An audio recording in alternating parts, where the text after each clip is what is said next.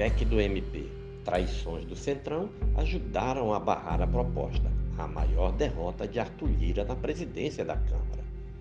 O Centrão foi decisivo para a derrota do presidente da Câmara, Arthur Lira, na votação de quarta-feira da proposta de emenda à Constituição, que buscava dar mais poder ao Congresso sobre o Ministério Público. A matéria precisava de chancela de trezentos e oito deputados. Ao fim, foram duzentos e noventa e sete votos a favor e cento e oitenta e dois contra. Destes, doze vieram de integrantes do P L e do P P, a legenda de Lira. Faltaram onze votos para a aprovação. Na bancada do Republicanos, outra legenda que costuma atuar alinhada com Lira, cinco parlamentares se posicionaram pela derrubada da P E C. A proposta previa mudanças na composição e no funcionamento do Conselho Nacional do Ministério Público, a quem cabe fiscalizar a atuação de procuradores e promotores, muitas vezes responsáveis por investigações contra representantes da classe política. Lira estava confiante até o início da sessão, encorajado por promessas de apoio de deputados que, ao fim, recuaram. Ele contava com defecções em todos os partidos, mas o número alcançado foi superior à sua projeção. O presidente da Câmara estimava ter de trezentos e vinte a trezentos e quarenta apoios, segundo o jornal O Globo apurou com aliados. O texto encontrou resistência na oposição, que atuou dividida, e em siglas de centro e direita como P S D B e Novo. Agora, segundo parlamentares ouvidos pela imprensa, a expectativa é que haja consequências para os chamados traidores, o que Lira nega com veemência. Após a derrota, o presidente da Câmara participou de um jantar com a bancada feminina da casa.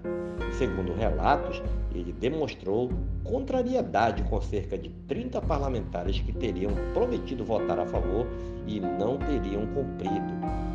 Para além das articulações, havia um outro elemento que indicava a vitória de Lira: o resultado da votação de requerimentos que tentavam adiar para outra data a análise do texto. Antes da apreciação do mérito do projeto, trezentos e quarenta e quatro deputados se posicionaram contra o adiamento da votação da P E C. Ou seja, mais de três quintos estavam dispostos a votar a proposta de emenda à Constituição na própria quarta-feira, normalmente um sinal favorável à aprovação da matéria.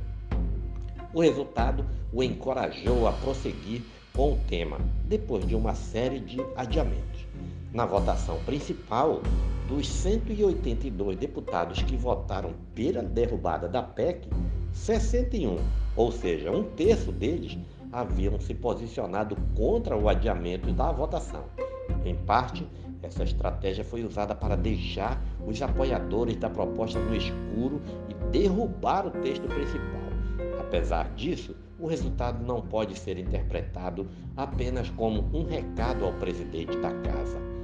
Grande parte dos deputados receava enfrentar pauta tão cara ao Ministério Público.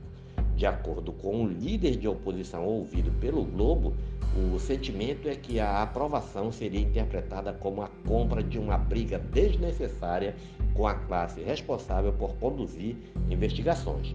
Outros não se convenceram da importância da proposta e temeram os reflexos da cobrança da opinião pública nas eleições de dois mil e vinte e dois, principalmente na bancada do P S L. Os sinais trocados vieram também da orientação dos partidos. Três legendas que indicaram voto favorável às mudanças no Conselho Nacional do Ministério Público tiveram um volume de traições significativas. São elas P S D B, P S B, onde vinte e um dos trinta e um que marcaram o voto foram contra a P E C, o P S L, partido que tem vinte e seis de quarenta e nove que se posicionaram pela derrotada do texto. E P D T, bancada na qual dezesseis dos vinte e três deputados votaram para derrotar a proposta. No universo dessas três legendas, dos sessenta e três deputados que votaram para enterrar a P E C, vinte haviam se posicionado contra ao adiamento da matéria, sinalizando que seriam a favor do texto. Mesmo com todos esses sinais investidos na reta final da sessão, Lira adotou cautela e retardou a abertura do painel de votação. No momento em que quatrocentos e oitenta deputados já tinham marcado o voto e a sessão se arrastava, ele deu a palavra a três líderes, o que estendeu a reunião. Mais de vinte minutos depois, porém, só haviam quatrocentos e oitenta e três votantes. Foi quando Lira encerrou a votação. O deputado Hildon Rocha, do M D B do Maranhão, um dos artifícios da mobilização silenciosa contra a P E C, admite que tratou a pauta como uma oportunidade para atingir o presidente da Câmara, um dos principais entusiastas da proposta. Foi um recado para Lira, que pode muito, mas não pode tudo. Este é mais um podcast do site news rondônia ponto com.